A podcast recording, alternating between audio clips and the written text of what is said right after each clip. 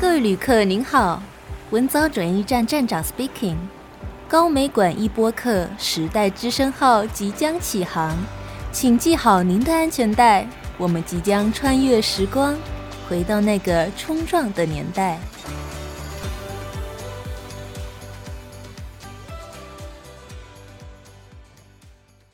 Hello，各位听众朋友们，大家好，我是主持人仲一，今天呢，哎，你们有没有发现我的开场特别的不一样？因为今天来的这一位来宾，他实在是独特到我没有办法很好的用我的词汇去形容他本人。此时此刻，我只想高歌一曲：该怎么去形容你最贴切？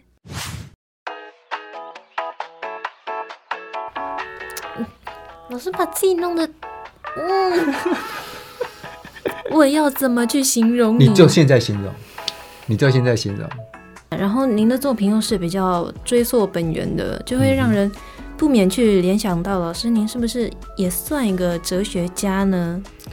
我没有成家啦，可是我们喜欢思考一些问题，但问题没有解决啊。如果说我已经完全了解世世界了，那我创作做的作品一定是哇，一放出来大家就觉得已经被启发。可是我觉得也还不到那样的一个。一个火候啊，哈，这也是每个艺术家都还在路上不断在探讨跟跟持续的精进，但这个就没办法说你已经成家了，因为你把我堆得越高的时候，事实上我在我在我的专业上对我的负担就越大，哦，我被质疑的地方就越多，比如说哲学家会认为我不是。物理学家认为我也不是，策展人会认为我也不是，教育家认为我也不是，不够格谈到那个等级。好的，那现在就让我们来期待一下，认为自己既不是教育家，也不是哲学家和策展人，更不是物理学家，只是一位艺术创作者兼教育者的蔡宪友老师，今天会为我们带来什么样精彩的故事吧？Let's go。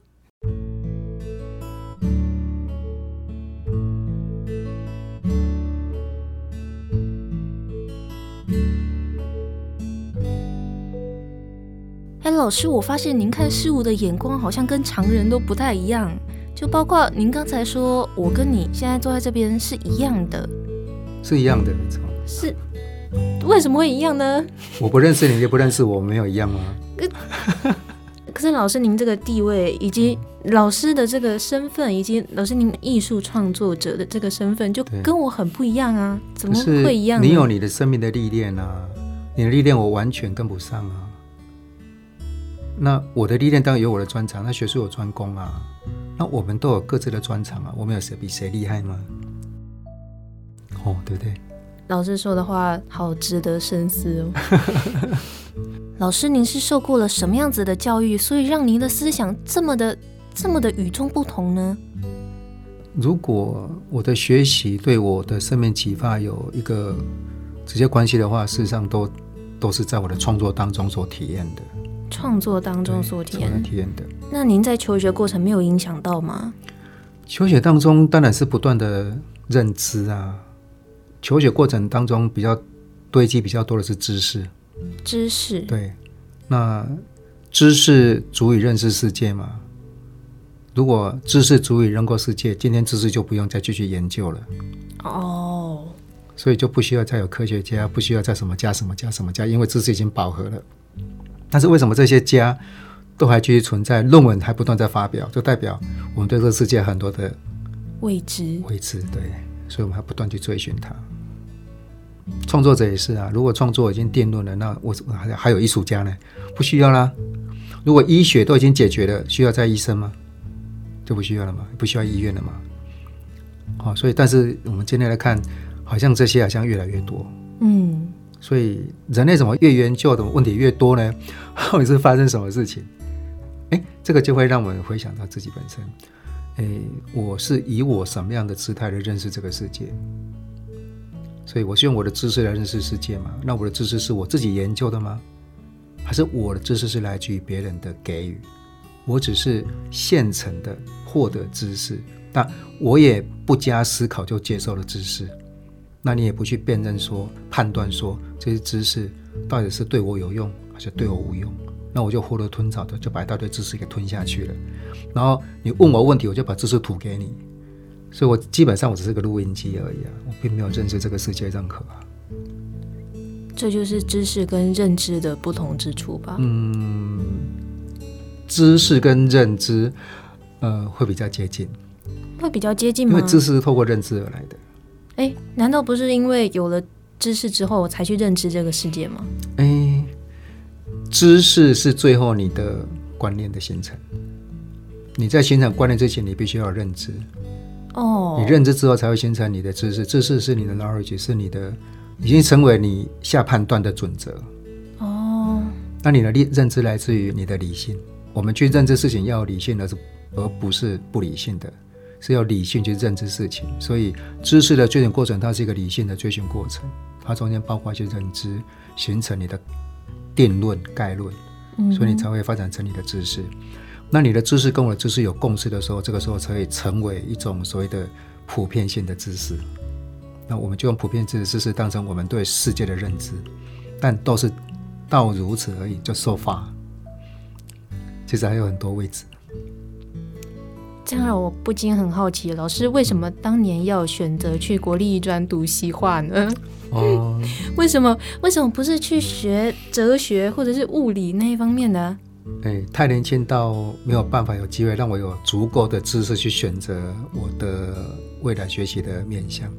但我觉得这个误碰误闯，我进入艺术领域对我一生倒是受用，我也并不后悔，哎，并不后悔。哦怎么说？呃，因为在艺术里面可以研究、探讨哲学，可以探讨物理学，可以探讨呃美学，可以探讨一切的事物。因为艺术是等于人生的所有，所以你反而去研究某部分的学理，只是那些学理的专家而已。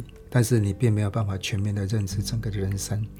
那我反而学习艺术，对我的人生启发更大。呃，我也乐此不疲。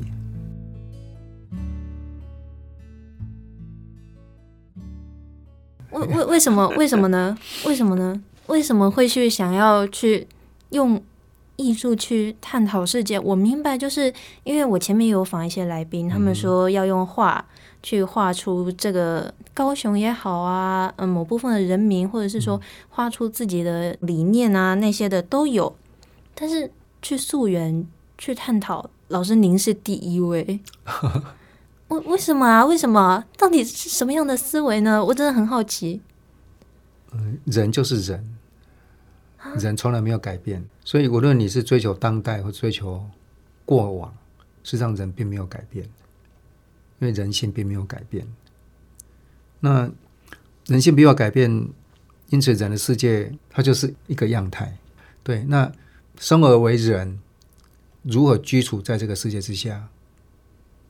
然后你的对生命的提升为何？你该去做出什么样的事情？什么是值得你去追寻的？这个大概是我想所思考的。那如果是把艺术当成是一个职业，或是把一张绘画当成是一种固定样态的那种技术的演练，我觉得那对我来讲会比较，那不是我现在所要追寻的东西。一开始可能是哎，美术如何进行？后来才发现。美术该如何进行？原来是在学习别人进行的方式或者表现的方式。那那个就如同知识的学习一样。如果美术的学习跟知识的学习一样，只是在演练人家的知识，或者在演说别人经啊发表的知识，那你是在既有的知识体系之下重复说辞而已。那并没有你创造任何的东西。那既然本身要当一个所谓的艺术的创作者或者创造者。那是不是应该提出自己本身的见解？嗯，啊，因此，如何在作品里面去尝试自己说自己的话语，对这个世界的观看，也许是我在做艺术创作的时候一个比较重要的一个核心。老师，因为我知道您有去过美国的密苏里州 Lindenwood 大学艺术研究所就读艺术硕士嘛，那您可不可以告诉我们说，那个年代的美国长什么样子呢？然后您在求学的过程中，您有没有发现哪边特别不一样的启发你的地方呢？哦，我是在一九九三年到一九九四年在美国求学啊。那一九九三到一九九四的，我所看到的美国，而且我是在美国的中西部，我在密苏里州。那我当然我所体验到的那样的一个社会，并不是全美国，那也不是所有美国，因为只是很短暂时间的，在一个广大美国的中间的一个小省啊，一个小州的一个一个当当的地区。因此我，我也不能说以偏概全，说那我看到美国什么什么什么，那我不是一个美国的。研究者，我们要去研究所谓的美国学啊。那身为一个学生啊，当我到美国去的时候，事实上我已经是一个创作者啊。我是在一九八六年从呃国立艺专啊，就现在的台艺大美术科毕业。嗯、那服完两年毕业之后，呃，我就进入了教学，在艺术学校里面做教学啊，这教了五年书啊。那从事美术的教育工作，那觉得好像。只是在高中的美术教育里面，跟我当初在国立专所学习的以比较创作技术为主的这样的一种表现方式，虽然能够画出一个比较好的画面，但我总觉得，呃，在我的一个艺术认知上面，我觉得还是远远不能满足我的需求。所以，因此我就在适当的机缘之下，啊、呃，在一九九三年到美国去啊，从事这样的一个艺术的学习。到了美国之后，我觉得。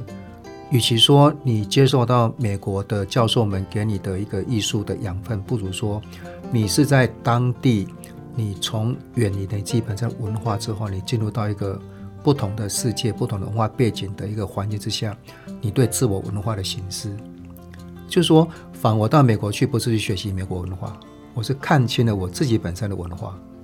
我并不是在那边去学习当一个西洋人，而是我在那边更看清楚我是一个东方人。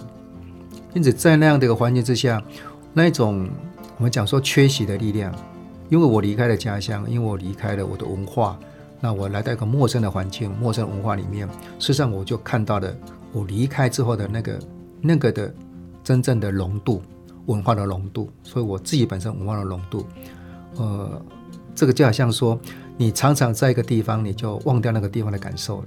你常常吃。同样的食物，你就忘记那个食物的滋味。你好像就把它吃下去，可是你并没有去真正品尝它的滋味。所以这个时候，我到美国去真正滋养我的。当然，我也学习到他们的一些所谓的美国艺术的一些脉络。你也看到很多艺术啊创作者他们在做的表现。你在他们的美术馆上面看到非常非常多精彩的世界级的大师的作品。当然，这个就在以前的知识里面，它都是可以被。被看到的东西，就是说都是可以学习的东西。但是真正让我自己本身去体验艺术的，反而不是从这些我看到了什么给我的真正的撞击，而是我真正对自己本身文化的一种所谓的因为缺席所产生的那种浓度，而继而能够深度探讨自己本身的自我本身。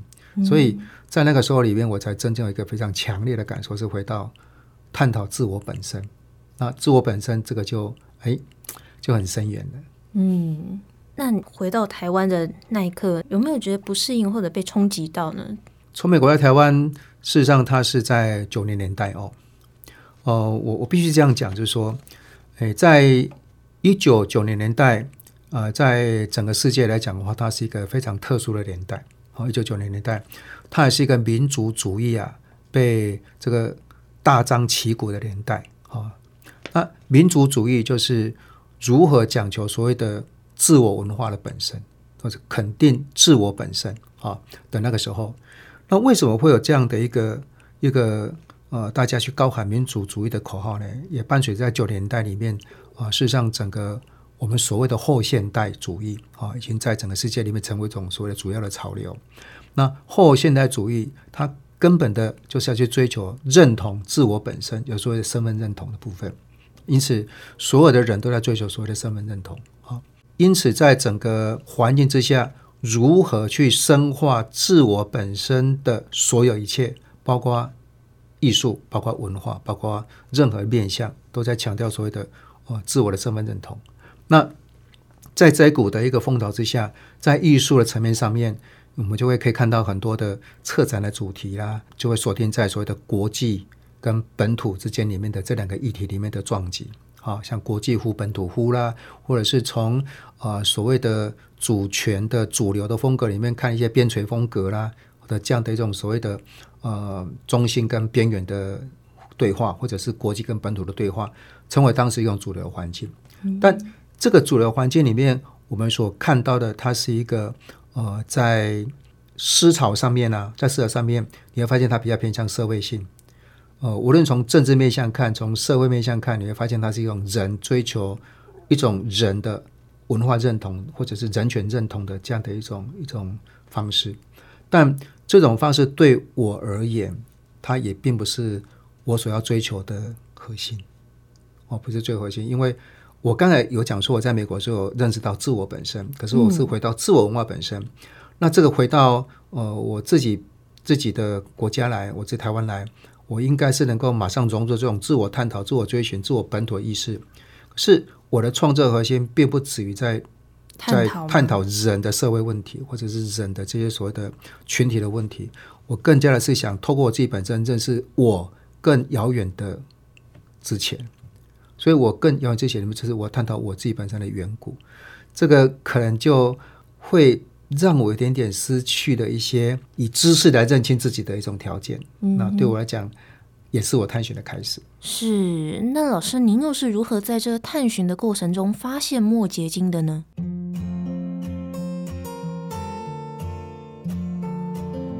老师有一个作品系列叫做墨结晶吗？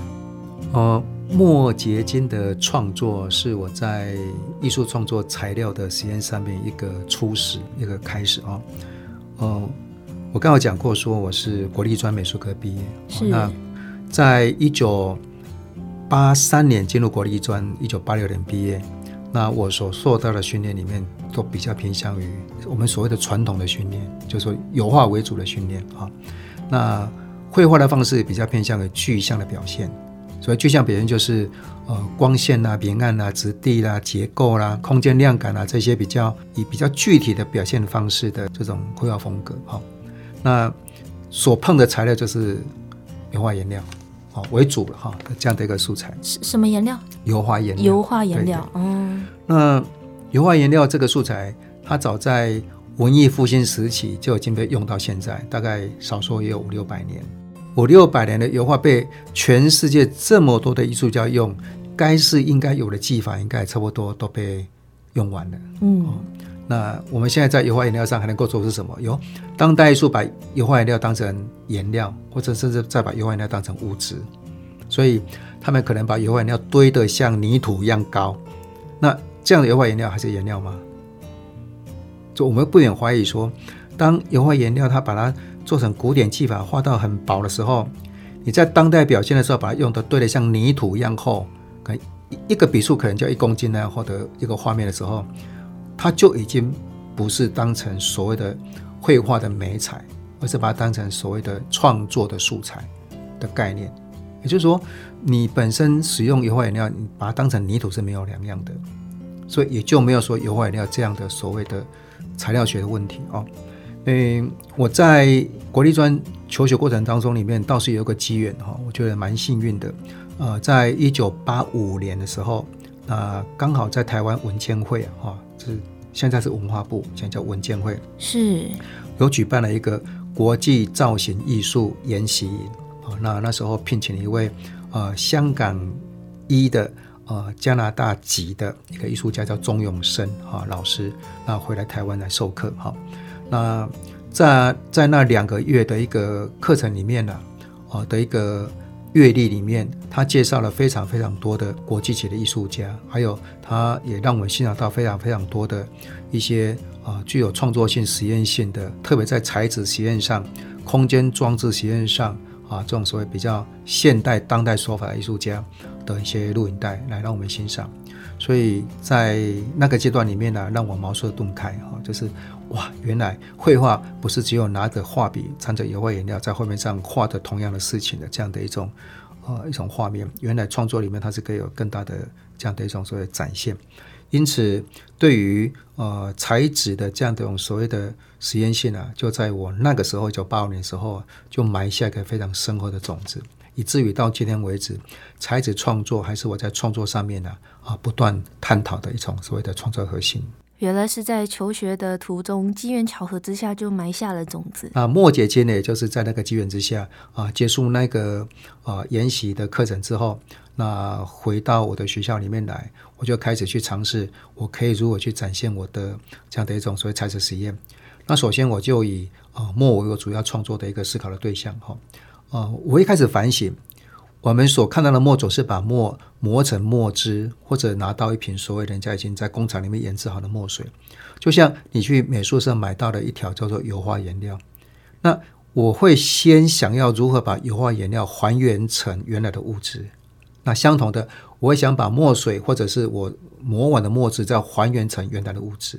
所以倒回到被做成绘画材料的前面的物质性，等于是我创作的初始。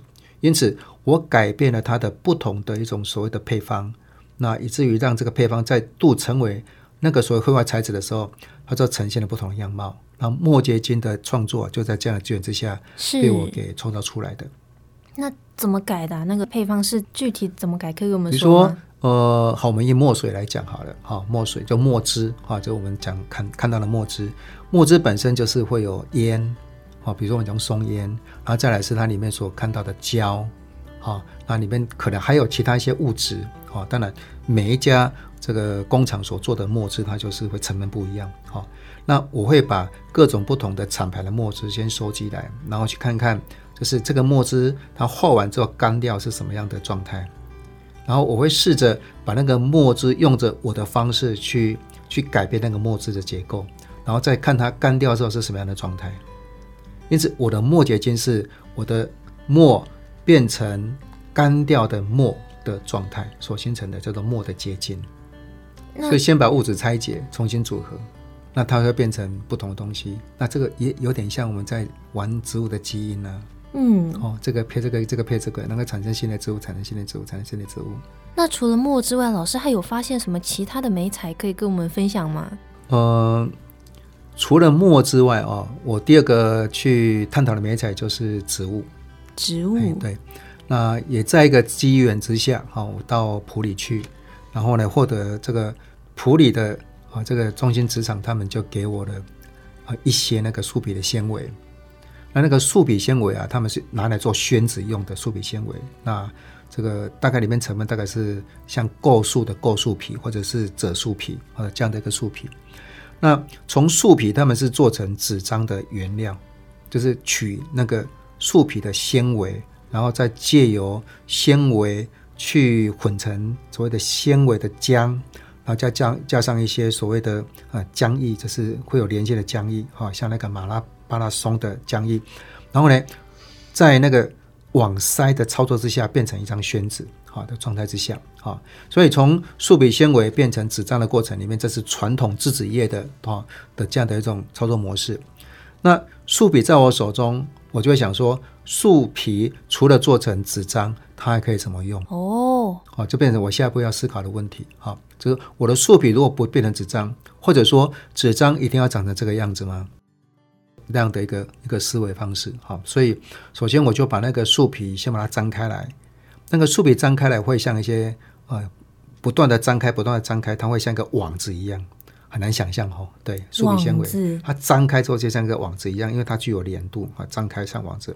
我拿那个网子来包裹蔬菜跟水果啊，比如说我包括包裹茄子，我包裹百香果，我包裹任何我想包裹的东西。那我包裹完之后，把它铺在在阳光之下，哦，那。那个果子在阳光之下曝晒，就慢慢慢慢的干瘪，哦，慢慢干瘪，然后呃，慢慢慢慢慢慢，那个那个树皮跟那个果实就会，呃，果实会慢慢慢慢的消失，然后树皮纤维慢慢慢的定型，所以果实不见了，可是我那个树皮纤维就维护了那个果实的样子。我自己本身会把认为说，好像是植物的木乃伊一样，呵呵那种感觉。木乃伊，嗯，像植物的木乃伊一样。我在一系列的生命还原的系列里面，就是在啊、呃，我的呃，从一九八九年开始所去实验的一套作品叫生灭还原，就探讨植物本身的生跟灭，然后如何从这里面转换出一种所谓的精神性啊、哦。那呃，丰硕的植物它本身在呃经历过死亡过程之后，就是所谓的消灭的过程之后，它反而留下来一个非常让我们匪夷所思、具有神秘性的这样的一个外形。那那个时候开始引发我去探讨更原始性的一个所谓的呃，我们可以讲说是生命在交替过程当中的那种所谓的精神性，也成为那个时候在九零年代初期我创作了一个啊、非常重要的、很深刻的一个一个核心。老师，您是怎么去寻找您创作的灵感呢？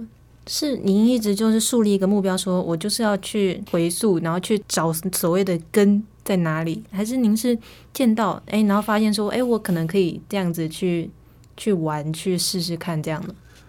嗯，常人说的好是说，嗯，学问要在无疑处有疑。比如说，我们对于学问的学习。这个知识本身，呃，我们通常采取的方式都是接受了，然后就直接使用了。可是我们从来没有对知识本身产生过任何的怀疑。那因此，怀疑论就说，对于物质本身，对于你所看到一切本身，你有没有值得怀疑的地方？有没有觉得想要再深入探讨的地方？那也因此，任何的东西，这个世界上的所有东西在你眼前，它就它就只是。非如此不可吗？还是它有其他种可能面貌或者其他的意涵在里面？因此，哦，做一个创作者本身，面对所有东西，只要你愿意，只要你有自觉性，你都可以进入那个物的世界，然后跟他做对话。任何东西应该都可以在你对话当中里面，你会体验出不同的内涵跟话语，然后来做一种对你的启发。所以，一个艺术创作对我来讲。我我会乐此不疲的在这样的一个物质的世界里面，不断的跟他们做对话，也不断受到启发。所以我觉得，我觉得这已经不是灵感了，灵感无法形容，灵感只是你突然间突然间出来的某种某种一种灵光。但我更觉得是更多的是你的对物质本身的那种敏感度跟那种所谓的自觉性，而且要说你愿意，你要跟他做一种对话，这个时候才有可能产生新的话语出来。那老师除了植物还有墨结晶之外，还有什么其他有趣的发现吗？嗯，之前我谈到的墨结晶，它本身是一种水性的墨水哦，水性的墨水。呃，我在一个偶然的机会之下，呃，我就面临到一个呃，我的油画被我的墨汁翻倒墨汁，然后溅洒在我油画表面上的这样的一个一个窘境哦，说哇怎么办？就是我画的画，结果。结果上面泼了大堆墨汁，我那油画还是湿的，还没干哈。那那一个现象对我们来讲，油跟水本身就是没有办法相融，嗯，油水不相融。那我因为时间关系，我没办法直接在湿的油画上面把那个墨血去除，所以呃，刚好我要上课，所以我就先离开那个现场。等到我经过三个小时回到现场的时候，那个墨已经干掉了，而且是在那个油画上面，油画是湿的。然后，当然，那个墨汁也被油画本身的那种所谓水油相斥，呃，被它被它自己本身自动成型的成出一个样子出来。但是墨它干掉之后，之前我做的墨结晶是在墨自己本身在一个安全的环境之下，它自己干掉。嗯，它现在墨是在油画上面干掉。那油跟水之间里面在物理现象它是相排斥的，而我却发现这个油跟水在我的画面上它是相融合的。原来物它并不是只有一种定论，甚至于水跟油，它可以借由它个人本身，呃，非常好的时机，它互相展现它物质的美好的结合力，而呈现出不可思议的画面。而这个画面啊、呃，就让我创作出了形象磁场的一个系列，居然相融了，相融了，对。它它它它它相融起来是什么样子的啊？嗯、呃。如果是讲下去，你就必须再去探讨它的一些背后的一些物理现象哈。嗯。呃，油画颜料本身具有粘性，那它被水覆盖的地方它不会干，因为油画里面要干是它里面的亚麻仁油遇到氧之后它才会硬化，所以硬化才会干枯，好才会干掉。因此在其他地方都干掉，但是在唯有在墨水下的油画颜料不会干。哦，它就这样存着，而那个最后形状是表面张力最后的结果。那接下来是水分的墨汁，它会慢慢蒸发，因为水会蒸发，水慢慢蒸发到最后剩下最后就只有碳，就是那个松烟，就剩下碳而已。而那个碳啊，它已经没有水分了，所以它理所当然就会被底下还没干的油画颜料给粘住，那就连很牢，就连住了。所以碳是什么样子，就连在画面上，就变成是油画上面会有黑色的墨的痕迹。现在要解决的是如何让那个墨的痕迹成为你要的痕迹，嗯，而不是只有自动性。那那该怎么做呢？呃，油画表面上有一层呃油墨，就是油画颜料干枯的时候，它会先形成第一层薄墨，嗯，而且它还没干啊，底下还没干哦，啊，上面会一层薄墨。所以我必须要去等待那个薄膜形成一个薄膜的时间，所以有薄膜，它就可以让沉在上面有东西。那我的墨水经过我的笔，间接的让水珠在那个薄膜上成型。可是我的笔不能划破那个薄膜，划破薄膜我就沾到那个油，我就没办法再去沾那个墨水。所以我的毛笔去沾墨水是水性的，画在薄膜上，它可以画出我要的任何线条。而且那个薄膜又会受到底下的那个那一层油墨的表面张力，把线条弄到极细。就是就是因为线条一条线下去，它会它会有表面张力，让个水变成是圆柱形。那那个水柱慢慢蒸发掉之后，就剩下那些碳，就一条线条的碳，那就变成一条线条。所以我就可以用那样子的线条去画我所有想要画的图形。那我讲说，那我是不是可以画出在油画上面画出最细、最细、最细的线条？因为油画颜料没办法画出很细的线条。那我用墨在油画上画，我就可以画出很细、很细、很细的线条。那我就在想说，我要画什么最细？后来就用蜻蜓翅膀的纹理，去画蜻蜓翅膀纹理，画到那么细的线条。所以反而在物质上的相排斥，在创作上找到适当的时机。可以去展现物质本身的超能力，而让这个画面变成超乎人类能掌控的那种创作技术。太奇妙了！这个就是探讨物质啊，用绘画里面一个很大的乐趣。太奇妙了吧？这这哇！不过这样讲很冗长哦，大概大家会听不大懂。没有，老师其实对于我这个经常听不懂东西的，我听得懂。哎，我感觉我大脑要要变大了，这 是可以这样说的吗？今天谢谢蔡贤友老师来到我们节目现场接受我的采访，然后我在各方面真的都受益良多，谢谢老师。以植物作为艺术创作的主题，并在绘画材质上深刻表现出物质的自然力，蔡宪友老师将他自己的人生浅思与陵墓的生命力投射在他的作品之中。作品画面不仅仅是对纯粹美学的追求，看似沉静内敛而略显神秘，其中亦富含着纯粹的情感以及耐人寻味的哲思。歌德说：“一片叶子就是一棵树，一棵树就是一片叶子。”蔡宪友老师正透过植物原型的还原，审视着人的自身与精神的纯粹。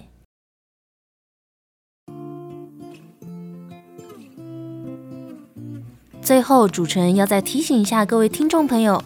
高美馆的展览《多元史观特藏室二部曲：南方作为冲撞之所》已经正式开展喽！有兴趣的听众朋友们可以至现场购票入场参观。您将借着展品还有他们的故事，回到七零至九零的那个年代，细细品味当代回忆。这个展览将持续到二零二四年的九月八号，还没有去现场亲眼看过的听众朋友们要加紧脚步啦！我们的节目也将在 Apple Podcast、Spotify 等各大平台于每周六晚上九点更新播出，请持续锁定高美馆一播客《时代之声》，我们将给您带来不一样的时代惊喜。我是主持人仲一，《时代之声》，我们下次再见，拜拜。哎，节目栏下方还有为你们专属定制的回馈问卷，请帮我填写一下哦。您的建议就是给我们最大的动力。求填写，求分享，拜拜。